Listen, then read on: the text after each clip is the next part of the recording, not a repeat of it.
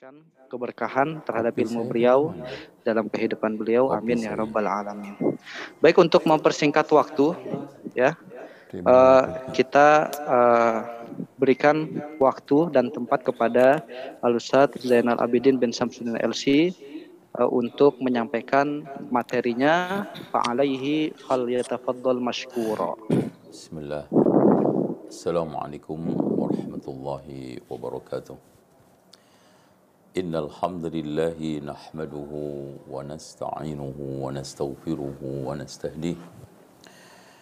ونعوذ بالله من شرور أنفسنا وسيئات أعمالنا.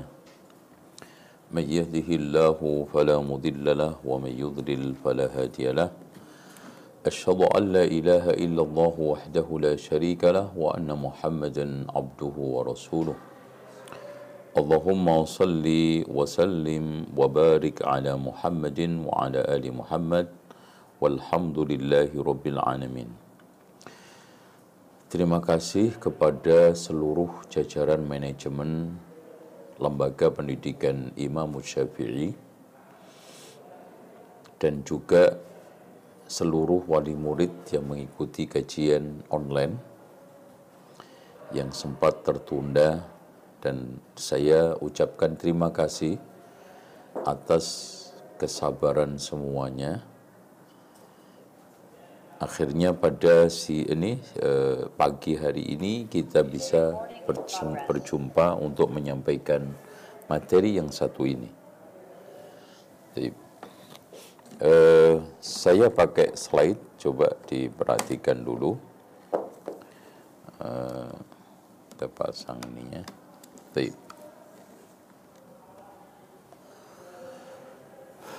Baik. Sudah, Mas?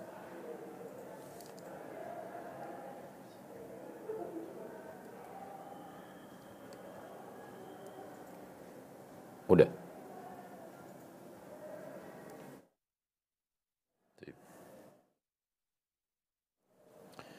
Bapak Ibu sekalian, eh, berbicara masalah bahagia mendidik. Mendidik bahagia. Artinya mendidik anak itu sebuah kebahagiaan tersendiri. Dan seorang yang mendidik anak itu harus senang, bahagia gitu loh. Jangan ada keterpaksaan, ada jangan sampai ada keberatan itu nggak akan berhasil. Jadi kita itu harus menerapkan kalau di dalam metode pendidikan itu namanya joyful learning. Joyful learning itu artinya adalah mendidik dengan penuh kesenangan. Apa?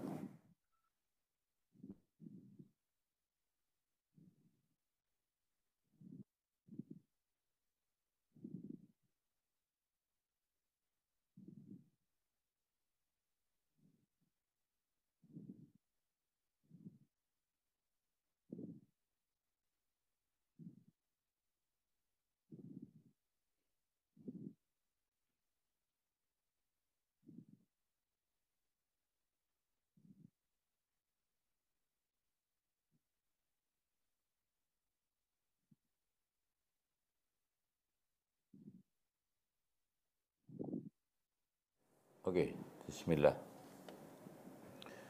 Uh, seperti ini.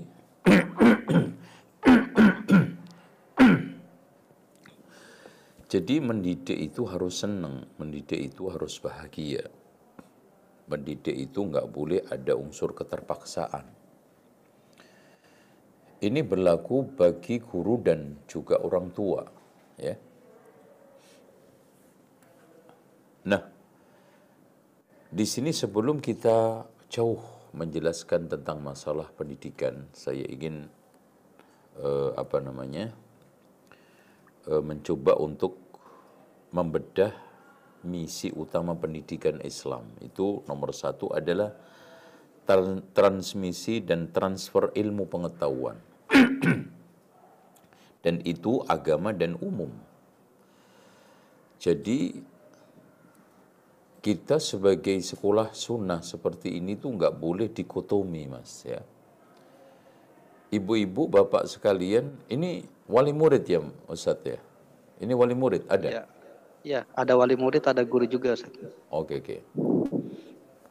Uh, guru-guru juga seperti itu tidak boleh dikotomi wali murid tidak ada dikotomi. Nggak ada ilmu agama ilmu umum sebetulnya. Klasifikasi ini hanya untuk tujuan sistematika penulisan aja. Tapi dari sisi apa namanya uh, kenyataan semua ilmu itu adalah manfaat. Semua ilmu itu harus kita ajarkan. Allahumma inna nasaluka ilman nafi'a.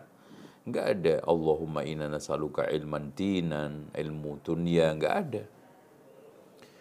Karena semua ilmu bermanfaat, terutama agama dan juga dunia itu, itu harus kita cari. Makanya klasifikasi yang benar itu ilmu itu ada dua, bahkan tiga, ilmu fardu ain, ilmu fardu kifayah, ilmu sunnah. Kan gitu kan gitu. Itu aja. Ilmu yang wajib kita cari.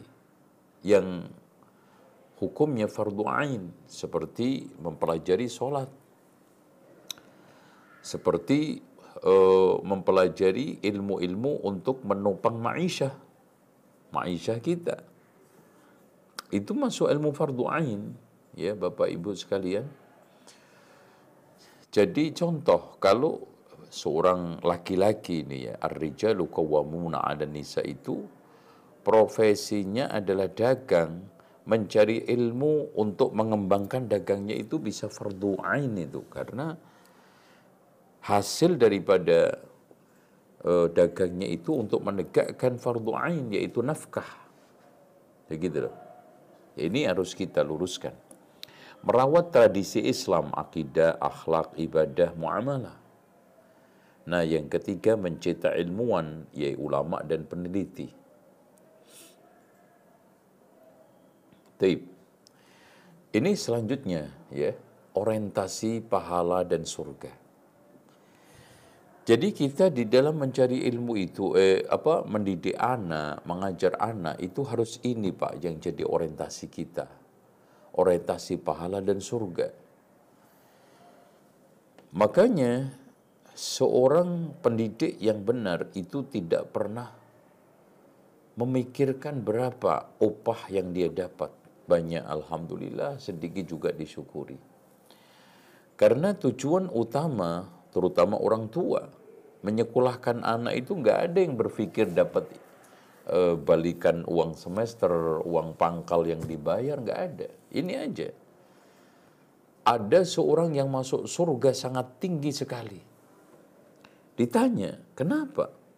Penasaran Ternyata bistighfari walatika laka subhanallah. Ini ibu-ibu, bapak-bapak. Tujuan kita mendidik anak itu supaya anak-anak kita itu banyak beristighfar untuk kita terutama setelah meninggal dunia gitu. Oleh karena itu Imam Ibnu Qayyim mengatakan banyak orang yang rusak akhlaknya karena keteledoran pendidikan saat masa kecilnya itu. Jadi karena orientasinya itu rusak.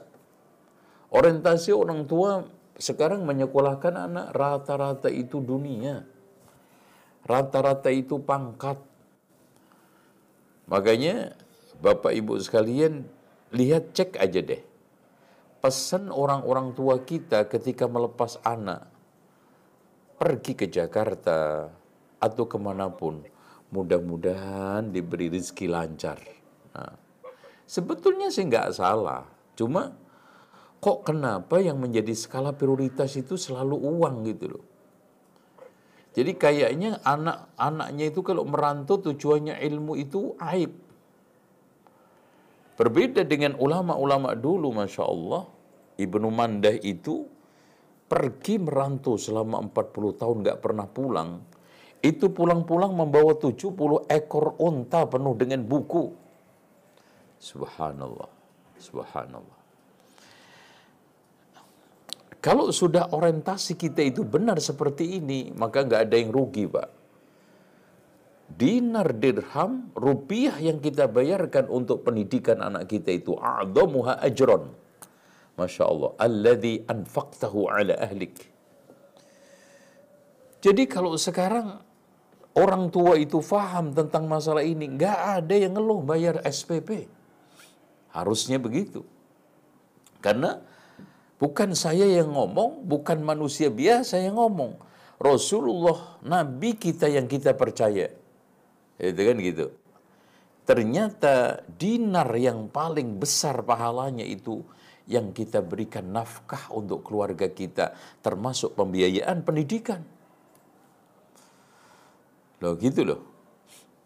Ini orientasi yang harus kita bangun. Nah, kalau ini sudah mapan, maka orientasi lagi yang kita bangun adalah kita itu harus seperti ini Bapak Ibu. Mengajar sambil belajar. Bahkan saya selalu tanamkan kepada guru-guru di IHBS ini, di sekolah saya itu, guru-guru ketika masuk itu hendaknya niatnya itu belajar bukan mengajar. Belajar memahami psikologi kejiwaan anak, belajar memahami suasana kelas, belajar bagaimana cara mengajar yang baik, belajar bagaimana supaya anak-anak itu bisa paham terhadap yang dia sampaikan karena sepinter-pinter apa pun kalau anak itu gurunya pinter, anaknya nggak paham untuk apa. Makanya Nabi Musa ketika diutus oleh Allah, yang didoakan oleh Nabi Musa apa? Rabbi syrahli sadri wa yassirli amri wahlul min lisani apa? Yafqahu qawli. Mereka faham. Jadi guru yang hebat itu bukan guru yang uh, eh, EQ-nya itu tinggi. IP IP di dalam masalah-masalah kuliahnya itu bagus tidak. Guru yang hebat adalah guru yang bisa memahamkan pelajaran kepada anak. Sehingga anak itu memiliki pengalaman belajar yang cukup. Makanya guru yang hebat adalah guru yang mampu memberikan pengalaman belajar yang bermakna. Apa itu pengalaman belajar yang bermakna? Yaitu hasil belajar yang ditangkap anak. Hasil belajar yang diperoleh oleh anak berupa ilmu pengetahuan, keterampilan, kemudian sikap, akhlak. Itu pengalamannya. Tuh. Nah, ketika sekarang ini belajar, memandang anak Bapak Ibu sekalian, anak itu Rasulullah definisikan ma min mauludin illa yuladu alal fitrah. Jadi semua anak yang dilahirkan ini adalah dalam keadaan fitrah. Ya. Fitrah itu adalah fitratullahi allati an-nasa 'alaiha yaitu sesuatu kondisi asli, murni, asal, dasar gitu ya. Bahwa anak itu terpatri untuk Islam dilahirkan untuk Islam gitu loh Pak. Artinya bukan sekarang anak itu lahir muslim terus lengkap pemahamannya enggak. Jadi mereka itu dilahirkan untuk siap menerima Islam. Siap untuk diislamkan. Siap dengan alami untuk senang dengan Islam. Karena fitrah itu kebanyakan para ulama mengartikan adalah Islam. Artinya mereka itu diciptakan untuk Islam. Mereka dilahirkan untuk Islam, bukan untuk Yahudi, Nasrani, Majusi. Yang meyahudikan, menasronikan, majusikan itu adalah orang tuanya. bukan anak itu sendiri. Makanya anak-anak itu, masya Allah Pak, ya, ketika awal sejak kecil kita ajak untuk masjid, ikut ke masjid. Anak sejak kecil kita jilbabi, mau jilbaban. Bahkan anak-anak itu ketika kita kenalkan semua komponen-komponen Islam, ya, tidak ada yang menilai negatif. Itu makna daripada fitrah. Semua bagian-bagian Islam itu positif untuk anak. Nah itu maksudnya ma min mauludin illa yuladu alal fitrah. Fa abawahu kedua orang tuanya nanti lingkungan berarti. Nah, ini makanya lihat ini. Sebenarnya sifat-sifat buruk yang timbul pada diri anak bukanlah lahir dari fitrah. Nah, itu. Sifat-sifat tersebut terutama timbul karena kurangnya peringatan sejak dini dari orang tua dan para pendidik. Contoh, ada anak yang suka mukul temannya. Itu kan bukan fitrahnya.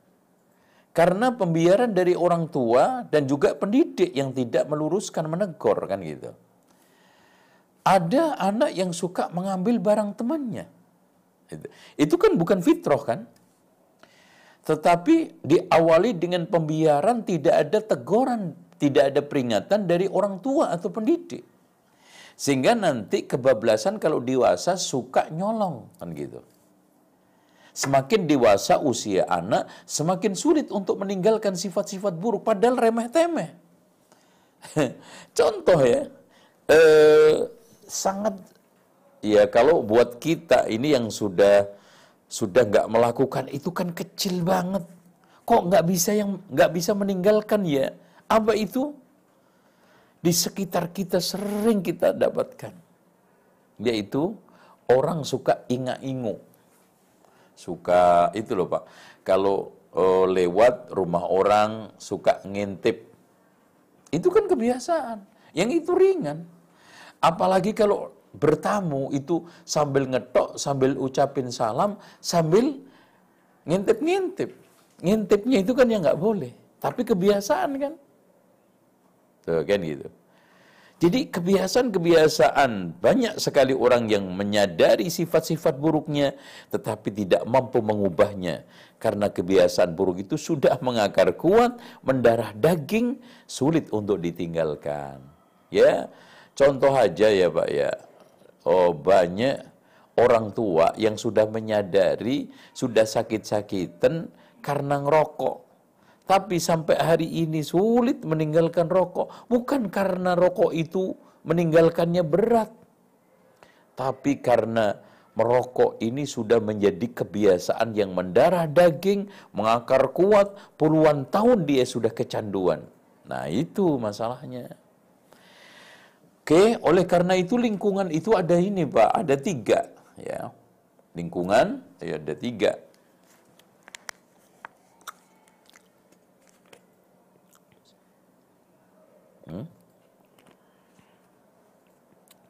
Nggak bisa. nah, ini. Taib.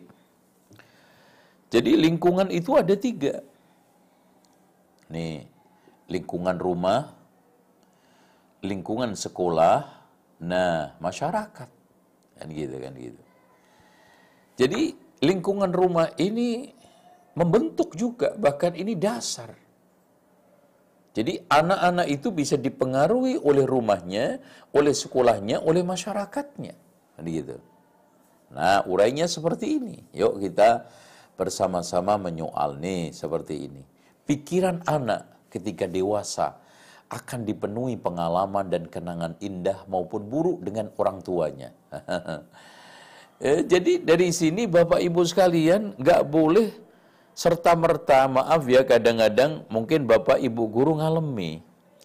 Ada tiba-tiba orang tua ketika melihat kondisi anaknya itu lain. Tingkahnya itu nakal dalam tanda kutip bermasalah. Langsung yang disalahin sekolah. Loh tiba-tiba anak saya setelah di sini kok begini? Nggak ada tiba-tiba. Bahkan anak ibu sebelum masuk di sekolah ini kan kalau SD itu ada tujuh tahun bersama ibu, bersama bapak. Ada pengalaman-pengalaman, kenangan yang kita bangun, indah maupun buruk dengan anak kita. Maka kesuksesan anak didasarkan pada kompetensi akademis dan sosial orang tua. Tuh. Orang tua harus membentuk, membimbing anaknya pada masa depan dengan kegiatan-kegiatan prospektif yang bermanfaat bagi akal, jiwa, dan mental. Makanya Bapak Ibu sekalian tolong, kalau ngajak anak rekreasi pun pandangannya, ini kira-kira ada enggak dalam konteks mengembangkan akal jiwa mental mereka. Membelikan mainan, ngajak apa pun, bahkan kegiatan ekskul. Ya, maaf saya kritik sedikit. Ada sebagian orang tua dengan semangatnya membayar biaya tinggi untuk mengikutkan anaknya ekskul drum band. Dapat apa? saya tanya. Terus kemudian ekskul musik tiap hari udah dengar musik kok. Gitu. Ya. Atau ekskul-ekskul yang tidak kembali mencerdaskan akalnya menumbuh kembangkan jiwanya dan meluruskan mental akhlaknya kan gitu. Nah, ini yang penting. Nah, peran sekolah nih Ustadz ya. Sekolah itu diharapkan orang tua ini. Jadi markas ideologi. Jadi eh apa orang tua susah payah membiayai memasukkan anaknya ke Imam, Imam Syafi'i itu harapannya adalah sebagai markas ideologi keyakinan anak saya akan bagus, eh, akidahnya akan lurus, dan manhajnya akan kuat. Gitu. Posko identitas artinya berbagai macam penegasan-penegasan identitas itu ditekankan di sekolah. Saya muslim loh, innani minal muslimin. Muslim apa? Ahli sunnah. Kayak apa sih ahli sunnah itu? Dia betul-betul menjiwai, menghayati, menjadi ahli sunnah wal jamaah. Rumah harapan. Eh, jadi orang tua ketika memasukkan Imam Syafi'i itu ada harapan-harapan yang diinginkan. Ya minimal masuk ke SD, habis itu SMP, habis itu dia itu bisa menghafal Al-Quran, habis itu dia bisa bahasa Arab, habis itu akhlaknya sama orang tua baik, harapan. Jadi sekolah yang akan dicari oleh wali murid adalah sekolah yang bisa membuka harapan-harapan itu makin tinggi. Ekspektasi orang tua itu akan tertuang dengan baik. Laboratorium sosial, Masya Allah Bapak Guru sekalian, Ibu Guru, di situ ada anaknya pedagang, ada anaknya pegawai negeri, adanya pengusaha, ada anaknya Masya Allah, bahkan ya maaf, di sekolah-sekolah umum itu ya anaknya dukun, ya anaknya praktisi, yang ada semua. Jadi subhanallah, jadi sekolah antum itu sebelum sebetulnya adalah miniatur kecil sosial. Di situlah antum bangun mereka itu bersosial dengan baik. Madrasah kepemimpinan. Ya. Jadi bagaimana mereka itu nanti akan bisa menjadi pemimpin minimal pemimpin dirinya sendiri Kan kullukum ra'in wa kullukum mas'ulun an ra'iyati kan?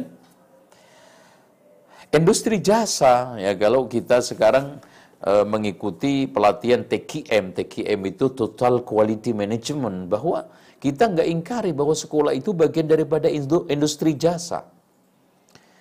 Nah ini harus kita e, apa namanya e, kelola dengan baik, e, manajemennya juga harus kita baik dari mulai perencanaan, terus kemudian pelaksanaan, kemudian evaluasi. Itu manajemen, enggak manajemen itu enggak lepas dari tiga langkah.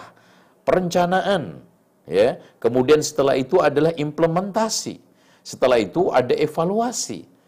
Nah, di tengah-tengahnya itu ada istilah monif, yaitu monitoring. Ya, kita kita mon monitoring, ada eh, apa namanya eh, pengawasan-pengawasan investasi manusia, bahkan human investment.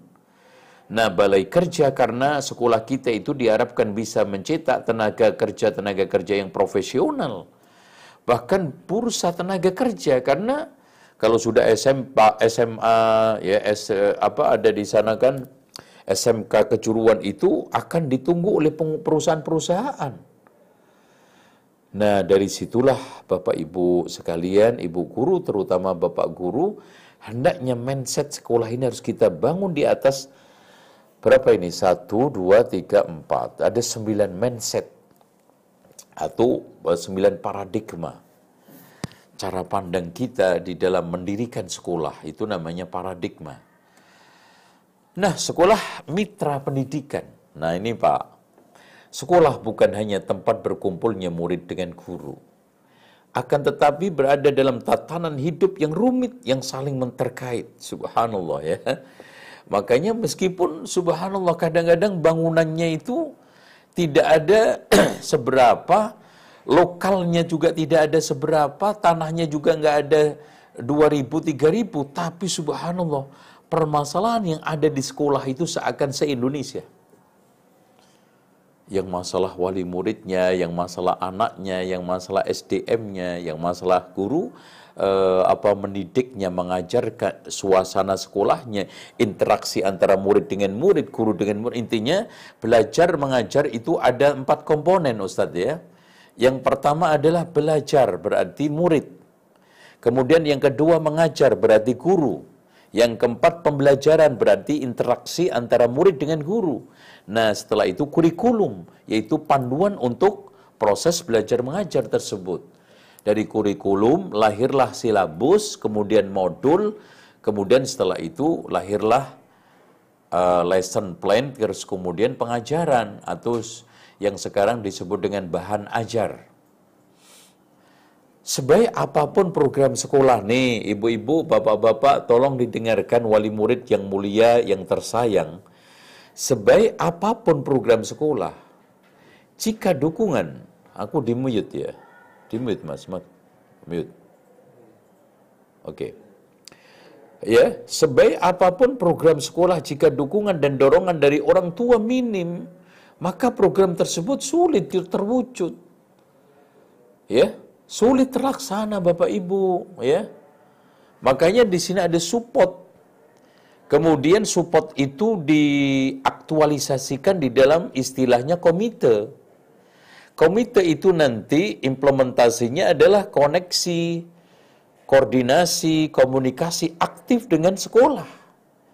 Oleh karena itu, komite itu diharapkan adalah jembatan produktif untuk mengomunikasikan program sekolah dengan kemauan wali murid. Itu karena wali murid tadi punya harapan, punya kemauan, punya keinginan. Sekolah juga punya planning-planning. Ya, punya program-program. Yuk cocok enggak? Nah, itu mediatornya adalah apa? Komite. Makanya komite itu yang berfungsi.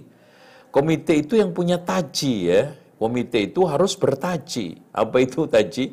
Ayo harus produktif Nah, guru bertanggung jawab menyiapkan lingkungan yang aman, bersih, tertib buat anak. Nah, makanya Bapak Ibu sekalian, terutama kepala sekolah nih, eh, pimpinannya kalau hadir, tolong guru itu dimotivasi untuk melakukan penelitian kelas.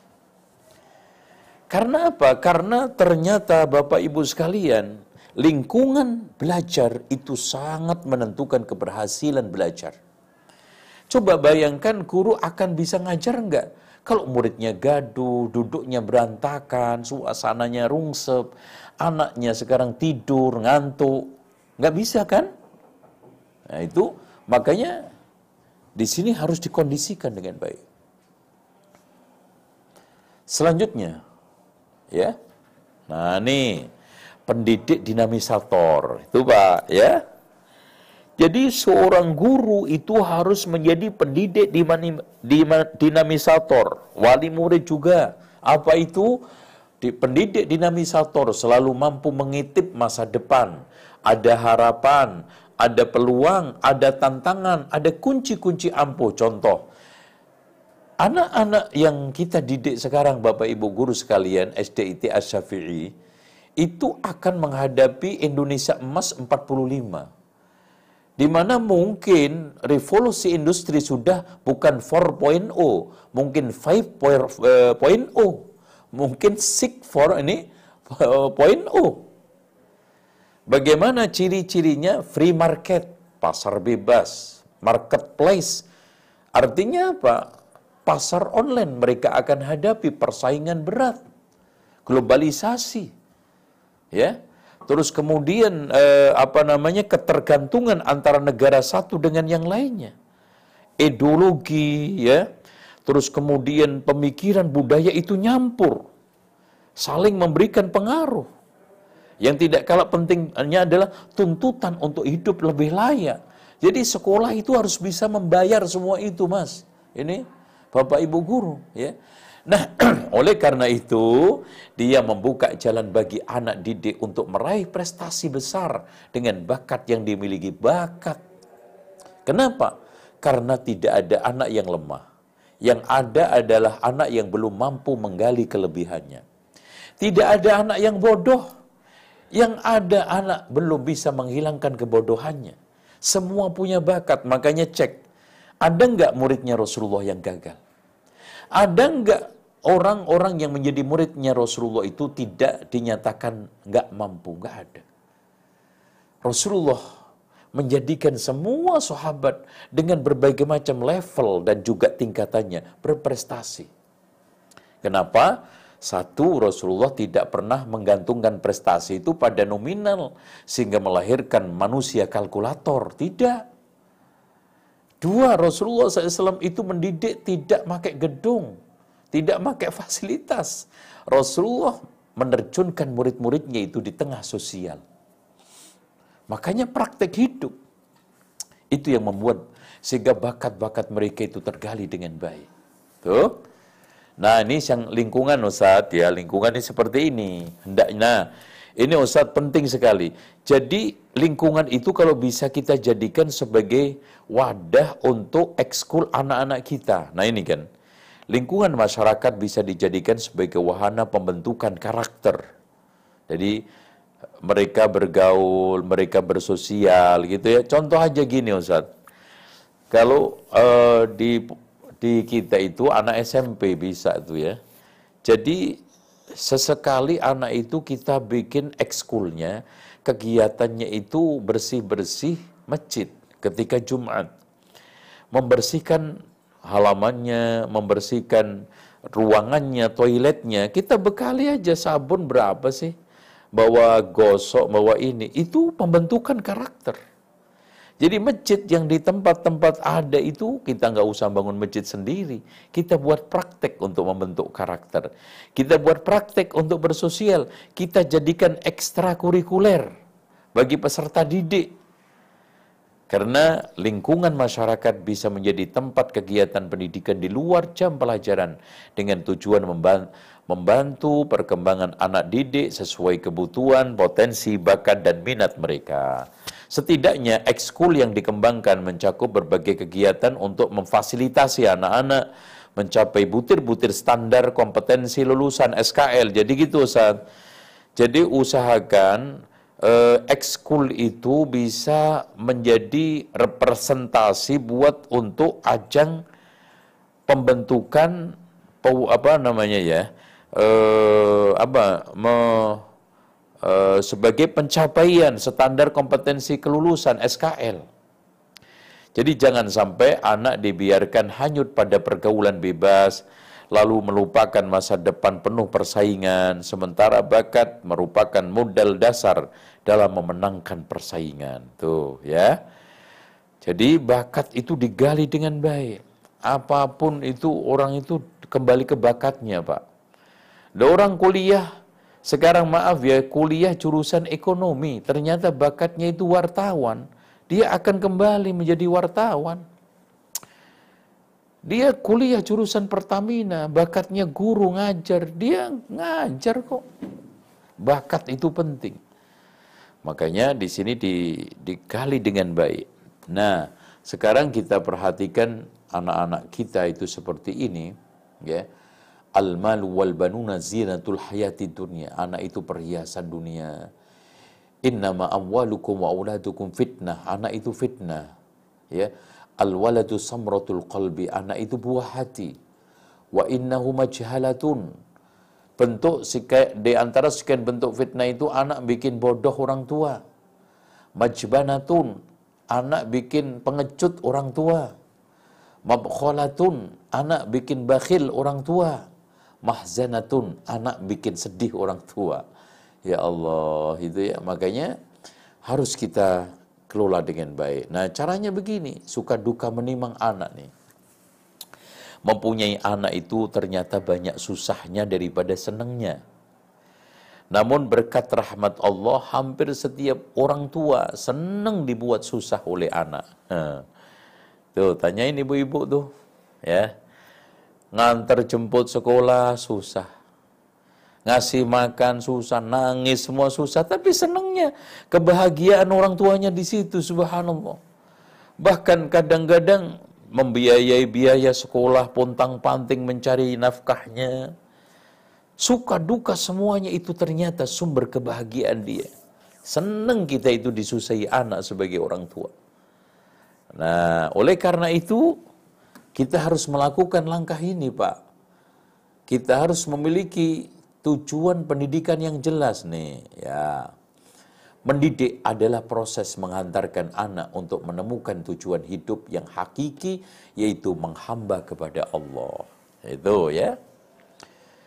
Jadi kalau kita sekarang ini betul-betul capek, keluar keringat, ya, maka akan membuahkan satu kebahagiaan maksimal ketika anak yang kita didik itu, masya Allah, menjadi hamba Allah yang paripurna menjadi anak yang soleh, anak yang berbakti kepada Allah dan kemudian kepada orang tua.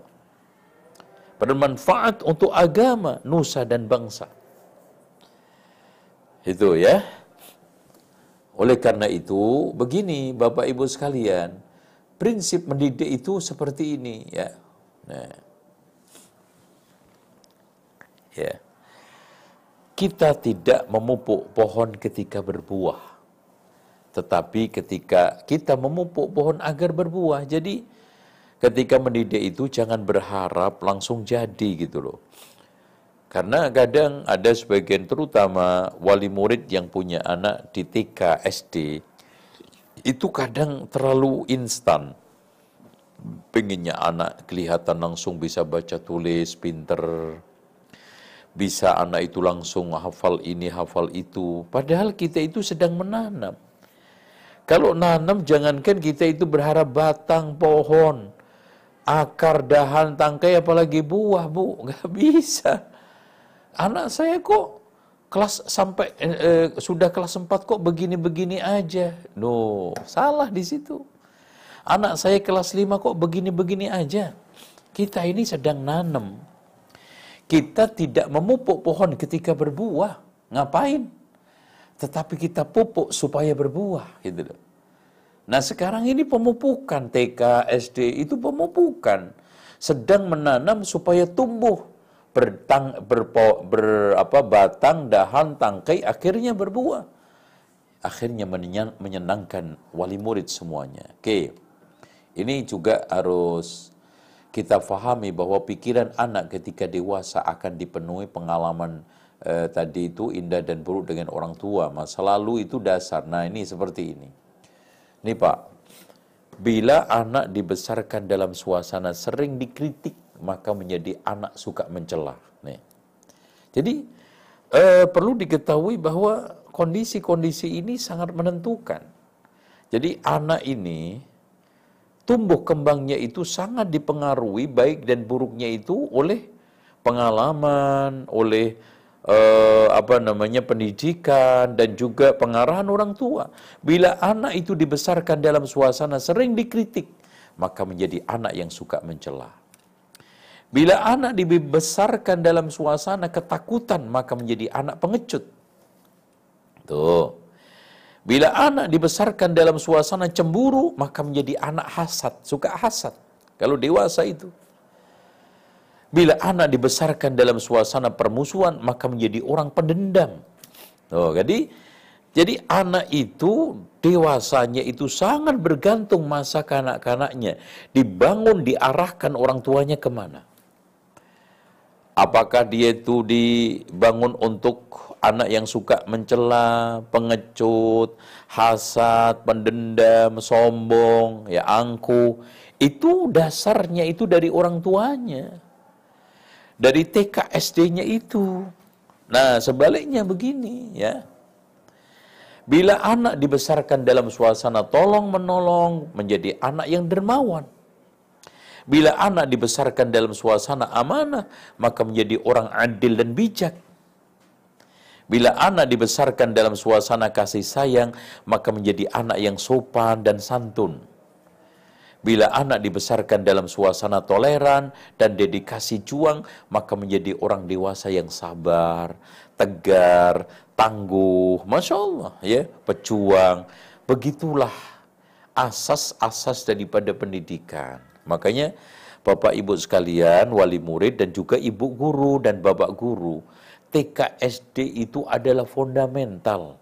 Makanya di negara-negara barat itu selalu TK itu lebih mahal daripada SD, SD lebih mahal biayanya daripada SMP, SMP lebih mahal daripada SMA. Di Indonesia kebalik. Karena apa? TK hanya kesannya itu nitip anak. Syukur-syukur nggak buang anak, nauzubillah ya kan gitu. Ada sekolah kan prinsip orang tua nyekolahin anak kan ada tiga. Didik anak, nitip anak, buang anak. Kan gitu. Nah, kriterianya gimana? Anak nggak ngada-ngada nih. Kalau didik itu biasanya komunikasinya aktif dengan sekolah. Terus melaporkan perkembangan-perkembangan anak, ada komunikasi dengan baik. Nah, yang kedua nitip. Antum pernah nggak nitip motor? Pagi dimasukin, sore diambil. Nggak mau tahu. Itu nitip. Nah, saya lihat kebanyakan kita nggak ber nggak berpolemik di dalam masalah istilah bahasa ya. Hakikatnya antum pernah nggak nitip motor, nitip sepeda? Ya karena kerjanya di Jakarta saya titipkan, nitip. Nitip itu nggak mau tahu, yang penting saya daftarkan. Kemudian setelah itu saya ambil lulus. Nah proses sekarang ini sepeda itu diapain oleh uh, oh, apa namanya orang yang uh, mem, apa memiliki penitipan itu mau dibersihkan kek, mau dicuci atau mau diumbar, mau diapain nggak mau tahu. Yang penting motor saya nanti ketika pulang itu siap. Nah yang lebih parah lagi, sebagian wali murid itu pengennya anaknya masuk ke sekolah Islam, terutama sunnah itu masuk penjahat keluar malaikat. Nah, itu itu pengennya. Padahal itu semuanya adalah hayalan. Oleh karena itu, kita sekarang ini harus berkomunikasi, berkoni, eh, intinya ya, komite harus kita hidupkan secara produktif. Ya, buku penyambung, penghubung antara wali murid itu jangan dijadikan sebagai apa ya Pak ya, buru buku yang legal formal untuk laporan ini aja akreditasi jangan. Jadi contoh aja ya maaf ya, nggak tahu di Imam Syafi'i ini sudah uh, dimaksimalkan belum. Kalau lagi anak liburan panjang itu kan biasanya diberikan buku kegiatan. Nah buku kegiatan itu hendaknya dikontrol dengan baik, si wali muridnya itu juga ngisinya itu dengan jujur dan serius. Kadang-kadang asal ya, karena eh, di eh, sekolah saya selalu kalau pada waktu libur panjang itu ada kegiatan yang wajib yaitu satu eh, mijetin orang tuanya. Itu minimal anak SMP ya SMP SMA kemudian mengunjungi yatim eh, panti yatim piatu atau orang-orang jompo. Dan silaturahmi kepada kakek neneknya yang rata-rata yang punya kakek nenek. Itu eks, ini kegiatan wajib. Nah ini dibantu. Dikontrol ibu, bapak sekalian, gimana putranya sudah belum datang ke panti jumbo. Mana alamatnya macam-macam laporannya, rilisnya, atau minimal sekarang ini ada resamnya. Selama di sana apa saja yang diamati oleh anak. Silaturahmi ke nenek kakeknya bagaimana gitu. Itu supaya anak itu bersosial. Tahu suka dukanya orang lemah, orang tidak berdaya, yatim piatu, ya. Sehingga anak itu terdidik dengan baik, gitu loh, Pak. Nah, ini ini ada TK-nya nggak Ustadz ya? Ada TK?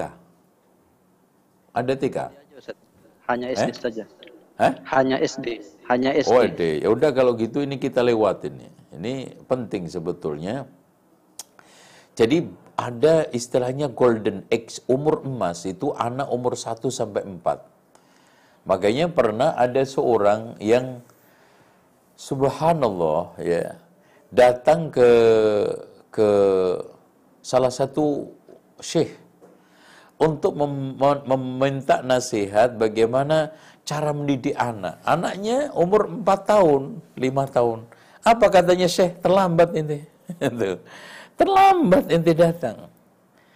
Karena nasihat pendidikan itu yang benar adalah ketika kita sebelum menikah, menikah di kandungan dan umur 4 tahun ini, golden age. Usia ini sangat menentukan.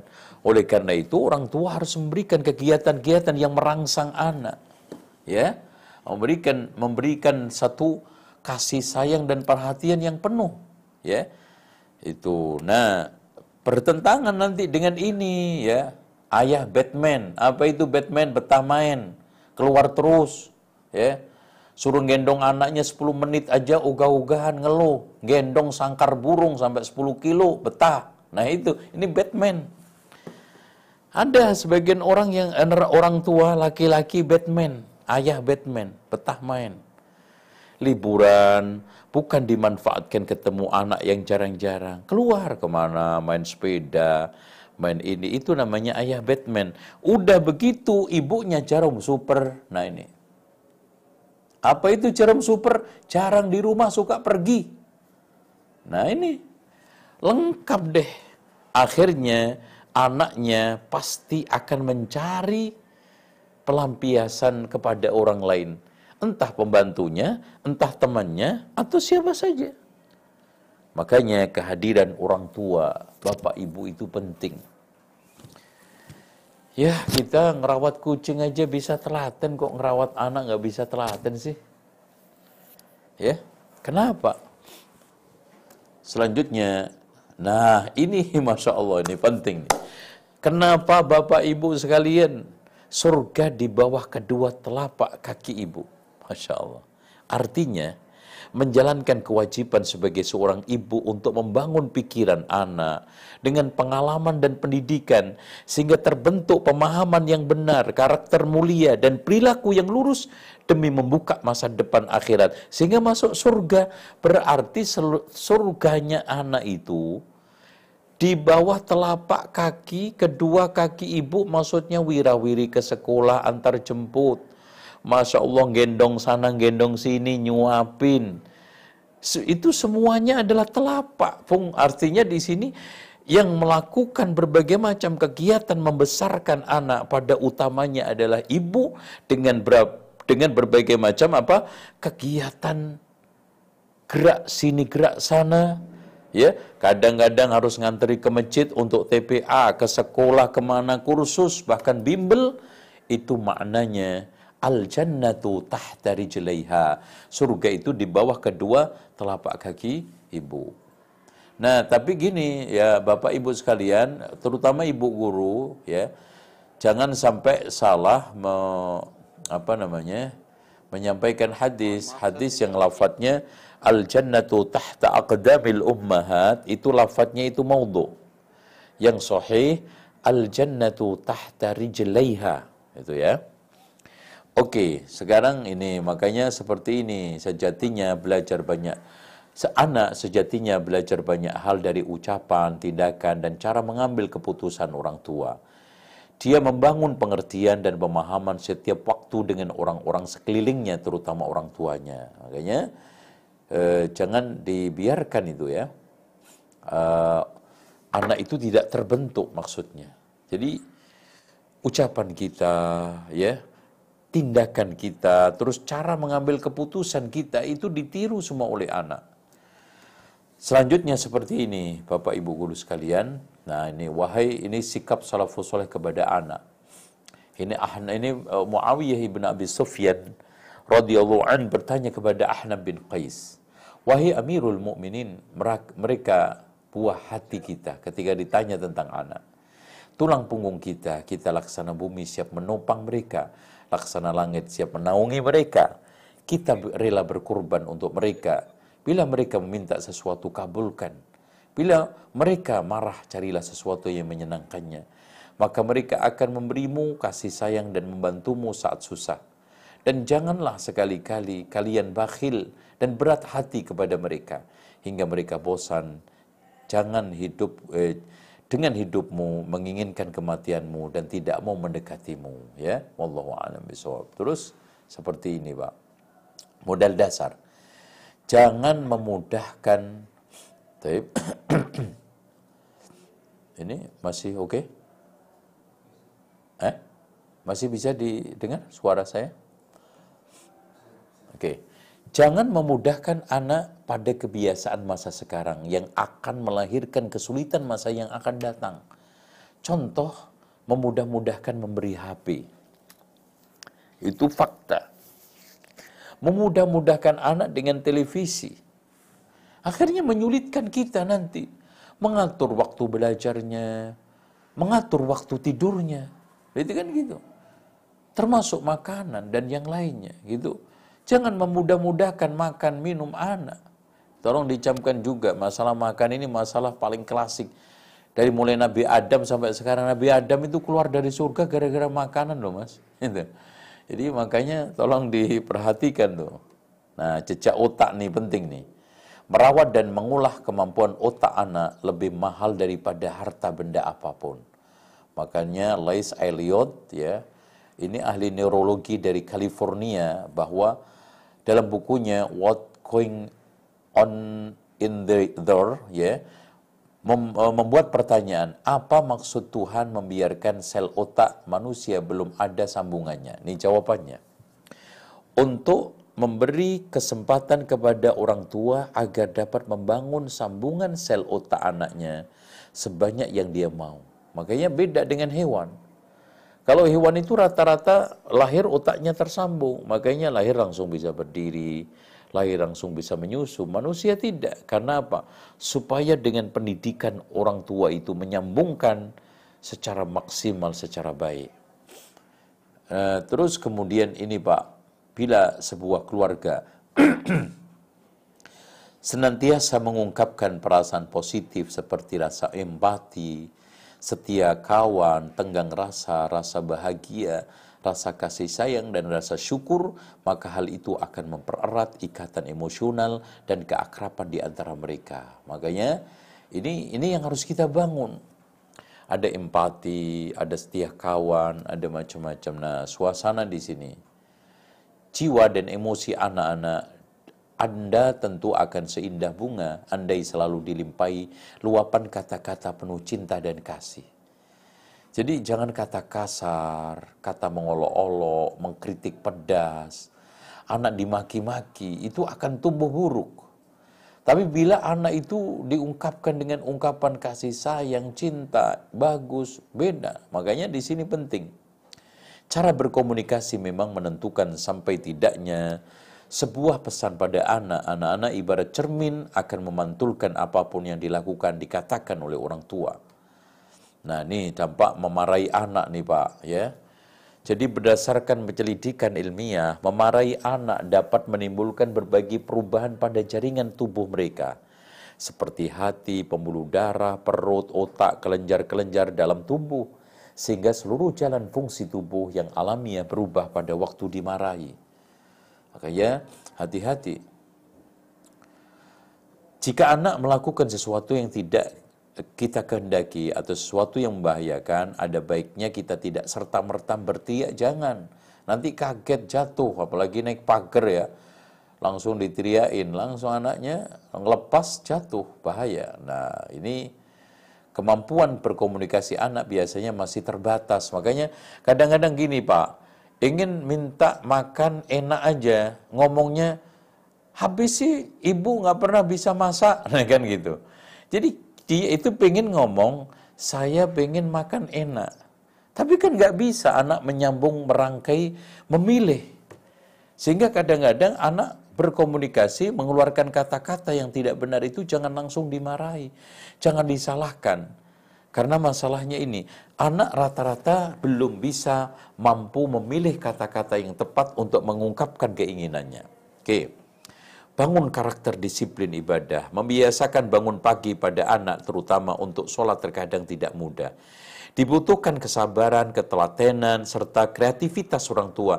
Seringkali orang tua tidak sadar, hanya membangunkan fisiknya, tidak membangunkan jiwanya. Padahal di lagu kita, bangunlah jiwanya, bangunlah badannya untuk Indonesia Raya. Kan gitu. Kadang-kadang ditendang tok, diseret itunya apa namanya? uh, uh, apa selimutnya, tapi tidak dicoba untuk dibangunkan jiwanya, pikirannya, kesadarannya. Kenapa saya sholat ma? Kenapa saya harus bangun pagi untuk sholat subuh, Umi? Itu dibangunkan, disadarkan. Ya, itu penting. Nah, di sini meski secara kasat mata tak tampak kebajikan itu akan berakar kuat tumbuh menjulang, berdaun banyak, dan bahkan berubah menjadi lebat tanpa kita sadari. Makanya yang penting berbuat untuk anak. Yang penting kita mendidik. Insya Allah orang yang nanam padi itu dapatnya padi. Yang nanam durian dapatnya durian insya Allah. Panennya rata-rata bagus. Nah seperti ini memberikan keluasan bagi anak untuk memilih sesuatu sedini mungkin akan membuat terampil dalam menentukan pilihan, mengambil keputusan. Contoh, ketika anak apalagi sudah SD mau dibelikan uh, baju, tolong yang milih jangan ibunya. Biarin aja anak. Nah, nanti ibunya baru nyetel ukurannya, pas tidaknya, kan gitu. Ada enggak ini lengkap uh, kancingnya? Itu jangan ibu warnanya yang milih ibunya. Model ibunya nanti, nanti sampai rumah nggak dipakai sama anaknya. Yang lebih utama lagi bapak ibu sekalian rekreasi tolong anak-anak apalagi di sini sudah SD SMP suruh memilih tempat. Ayo apalagi sekarang ini sudah ada uh, apa namanya Mas Google suruh browsing. Tempat rekreasi yang bagus. Menurut ini anak-anakku sekalian mana? Sehingga di sana sekolah juga begitu Pak kalau bisa. Jadi yang memilih tempat wisata itu anak-anak aja. Nanti kita tinggal setel jauh-jauh jauh dekatnya itu karena disesuaikan dengan budget aja gitu kan? E, bermain dalam dan menghibur diri dalam keadaan gelap. Ini penting Pak. Makanya uh, yang pernah hidup di kampung dulu pernah kan didongengin sama kakek malam-malam sambil tidur di tikar uh, terus kemudian bulan purnama. Nyaman nggak tuh? Nyaman.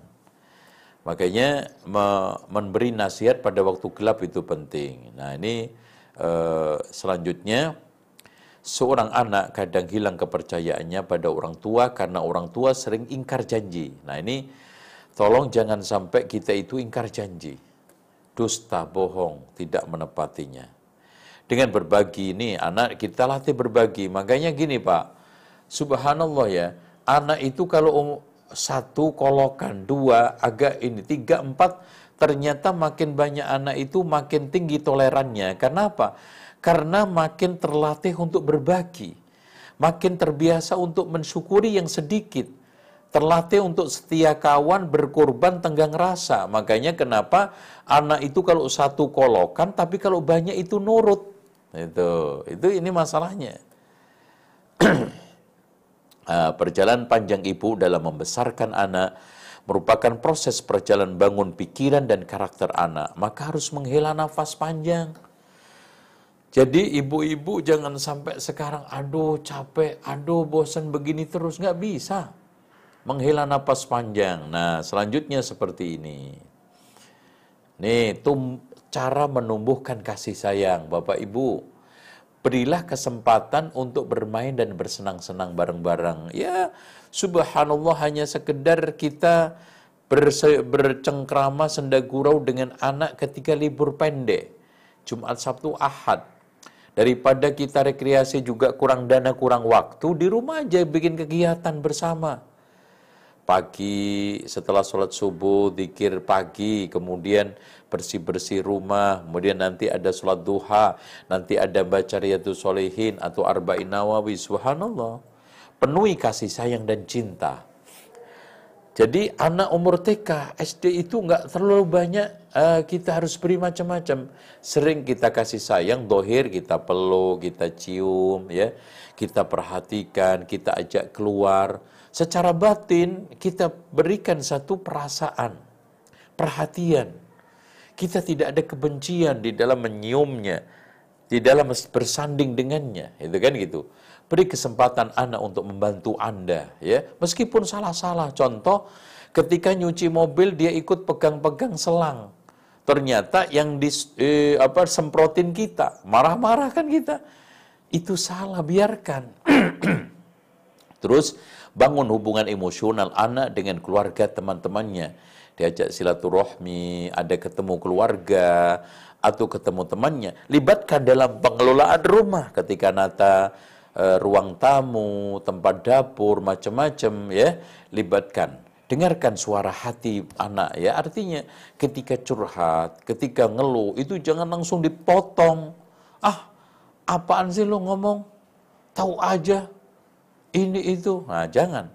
Beri kebebasan tapi penuh tanggung jawab. Boleh kamu sekarang kursus bukan di sekolah tapi keluar. Tapi mama nggak tanggung jawab kalau ada begini-begini. Gimana? Kan gitu.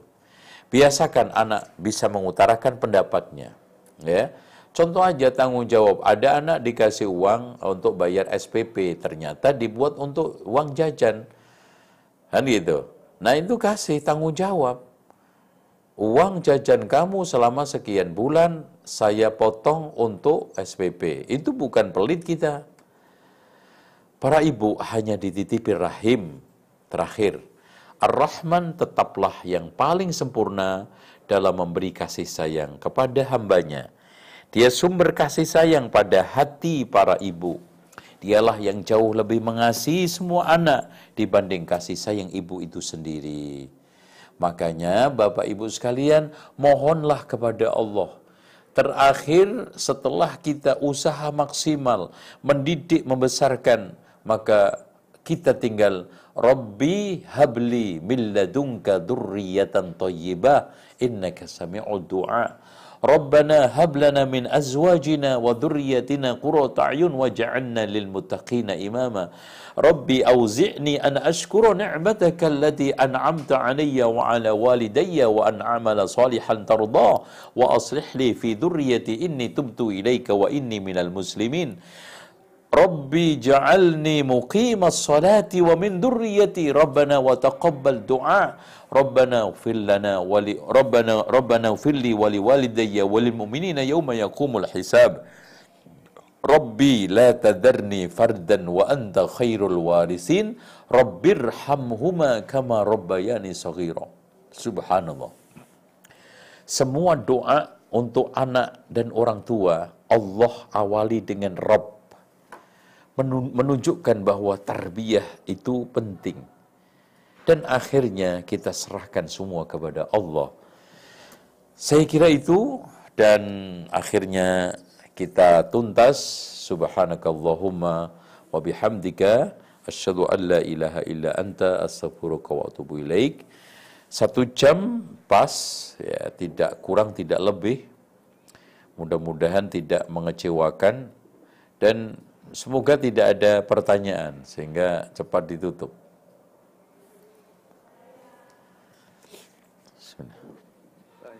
Baik. Um, jazakallah khairan kepada Ustadz atas penyampaian materinya. Nafa'anallahu wa iyyakum bil ilmi nafi' wal amal salih. Uh, semoga uh, apa yang kita um, lakukan pada kesempatan kali ini menjadi pemberat amalan kebaikan kita di akhirat kelak. Um, satu dua pertanyaan bisa Ustaz? Afwan? Iya, silakan, nggak apa-apa. Baik. Um, baik Bapak-bapak, Ibu-ibu, uh, alhamdulillah kita mendapatkan kesempatan satu dua pertanyaan ya.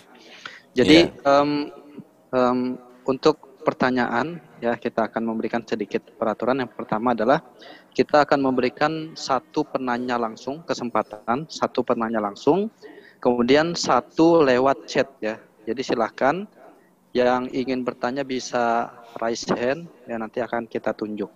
Kemudian untuk pertanyaan yang pertama adalah menyebutkan nama, kemudian tempat tinggal dan nama Ananda Soleh atau solehah yang bersekolah ya kemudian baru mengajukan pertanyaan langsung tanpa berpanjang lebar, tapi poin langsung ditanyakan. Begitu juga yang ingin bertanya lewat uh, chat ya, yang lewat chat juga sama, seperti itu uh, peraturan untuk sesi tanya jawab pada kesempatan um, kali ini. Baik, um, sudah ada yang raise hand di sini. Satu ya saya lihat tadi ada Octavia ya, Ibu Octavia. Ya, ada dua, tapi yang tadi yang bertanya Ibu Oktaviani Nayara. Ya, dipersilahkan Ibu. Tolong dimatikan. Uh, uh, ya, ya silahkan Ibu. Assalamualaikum warahmatullahi wabarakatuh. Waalaikumsalam ya, warahmatullahi wabarakatuh. Saya uh, Umu dari Abian. Uh, mau bertanya, Pak Ustadz, dalam hal mendidik anak uh, anak saya ini kan kondisinya memang di rumah gitu dan saya uh, bekerja, ibu yang bekerja. Bagaimana menyikapi mendidik anak yang jangan sampai ketinggalan eh, masa-masa uh, kan tadi untuk golden age oke okay, sudah lewat ya Pak. Sekarang udah usia tujuh tahun. Kiat tips yang baik itu ketika ibu bekerja tapi tetap uh, mendidik anak tuh tidak ketinggalan gitu pak. Dan cara menghadapi anak yang sulit diatur karena memang anaknya uh, sangat aktif sekali pak. Ketika uh, diajarin terkadang memang ya namanya anak mungkin ada mut-mutan gitu ya pak. Nah itu bagaimana menyikapinya supaya si anak uh, bisa kita arahkan dan belajar sabar seperti itu Pak dalam menghadapi uh, mendidik anak. Terima kasih Pak. Wassalamualaikum warahmatullahi wabarakatuh. Waalaikumsalam. Taib. Uh, Bapak, Ibu, wabil khusus penanya, Ibu Oktaviani, ya. Uh, pertama yang harus kita tekankan itu sekarang harus kita prioritaskan anak atau kerja. Itu. Karena nggak mungkin kita itu mendua, apalagi sekarang ini sibuk dengan keduanya. Bekerja itu boleh bagi wanita, tetapi bukan suatu yang utama. Kalau kita sekarang tetap bekerja, maka tetap skala prioritas utama pertama adalah anak. Perhatian utama pertama kita adalah anak. Jangan sekarang ini perhatian utama pertama adalah karir. Karena di dalam faktanya, di dalam kenyataannya, sampai hari ini belum kita temukan ada orang yang sibuk berkarir perempuan terutama ibu bisa memenuhi hak asuhan secara sempurna. Belum saya temukan. Nah, kita tidak dapat batang, akar pun jadi. Artinya, kita di dalam prinsip-prinsip keseharian ini yang kita harus skala prioritaskan adalah anak. Contoh sekarang. Ketika ada satu pilihan ada senggang. Ini ke kantor apa ke anak? Ya anak. Ada peluang jalan-jalan. Ini sebetulnya jalan-jalan di kantor ini fleksibel. Bisa ikut, bisa enggak. Ah, enggak ikut. Ya gitu. Kalau kita tidak bisa melakukan itu, sampai kapan pun kita itu hanya berteori. Tuh, yang pertama itu. Kemudian yang kedua, ya, yang kedua, ibu maksimalkan kehadiran di rumah itu bersama anak. Ya. Ya memang kita tidak aku tidak ingkari bahwa waktu kerja itu sudah padat.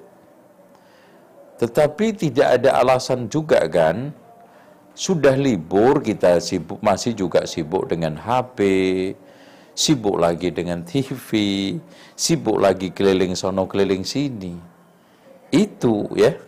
Jadi bagaimana kita itu memaksimalkan waktu dan kehadiran.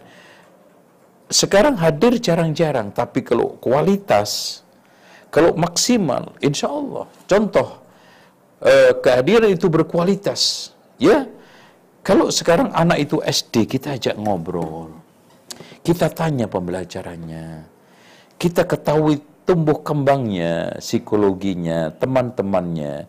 Bagaimana di sekolahnya, perkembangan pembelajarannya, pergaulan dengan temannya, terus selama ini di rumah, kalau ada pembantu gimana kamu selama di rumah dengan pembantu. Terus dicek sekarang ini pencapaian-pencapaian pembelajarannya begitu. Itu maknanya hadir secara berkualitas. Contoh lagi, ketika libur itu kan sesekali apalagi tanggal muda, itu kita ajak keluar untuk makan-makan.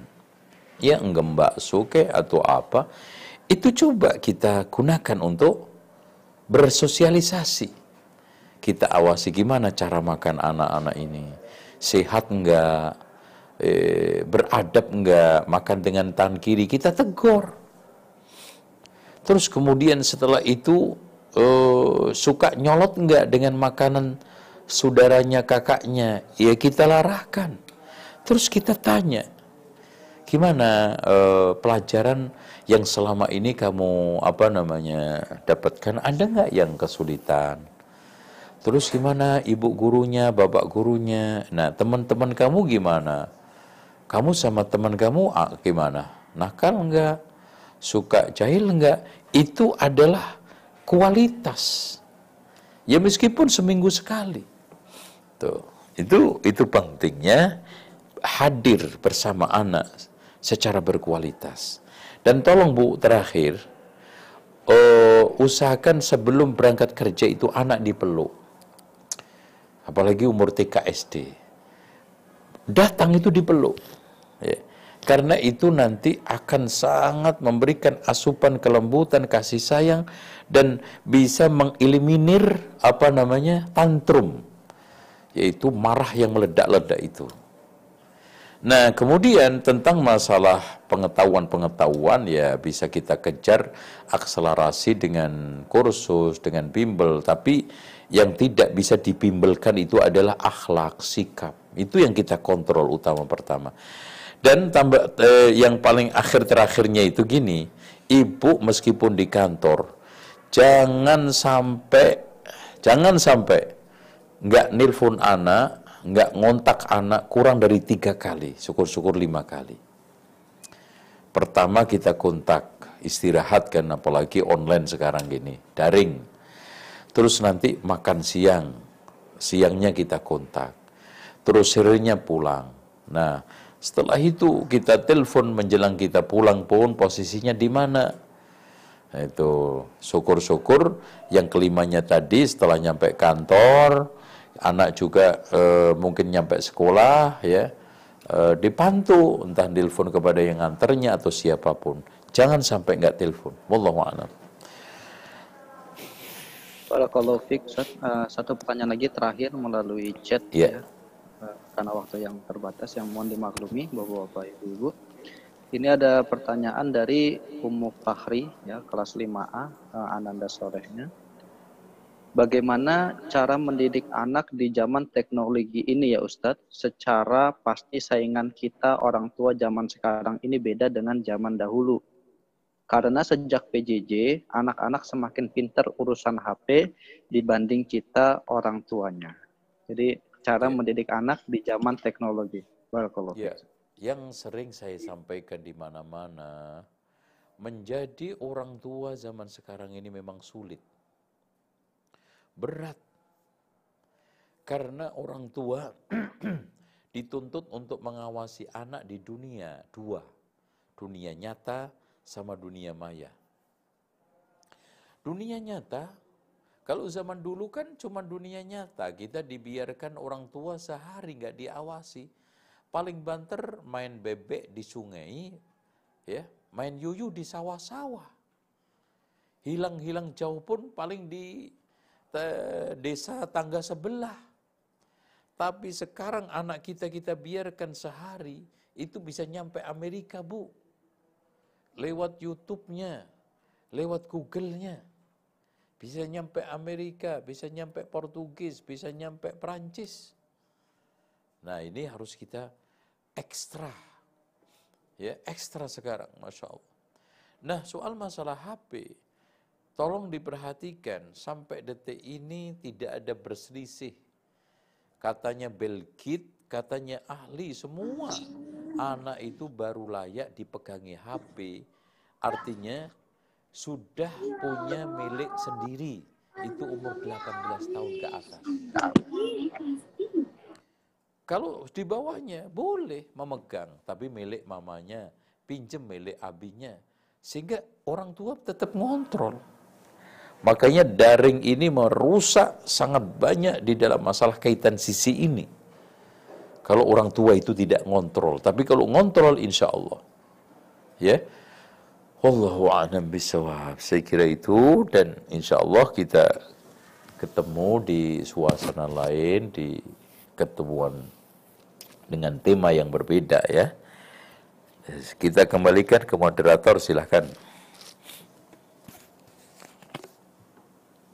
Kepada Ustadz yang telah uh, menjawab pertanyaan-pertanyaan, begitu juga atas materi yang sangat luar biasa yang disampaikan, yang menggugah hati kita sebagai orang tua dan para guru ya tentang pandangan mendidik. Apalagi di kata-kata awal ya yang diambil dari judul ini bahagia mendidik mendidik bahagia masya Allah.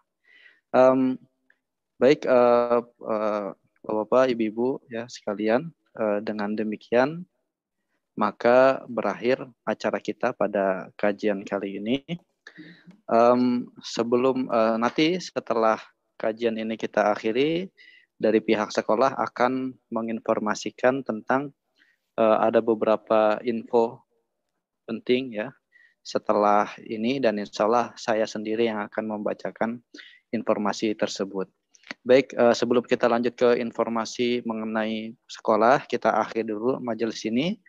Uh, kita akhiri dengan doa kafaratul majelis. Subhanakallahumma wa bihamdika. Asyhadu an la ilaha illa anta. Syukran jazakallahu khairan.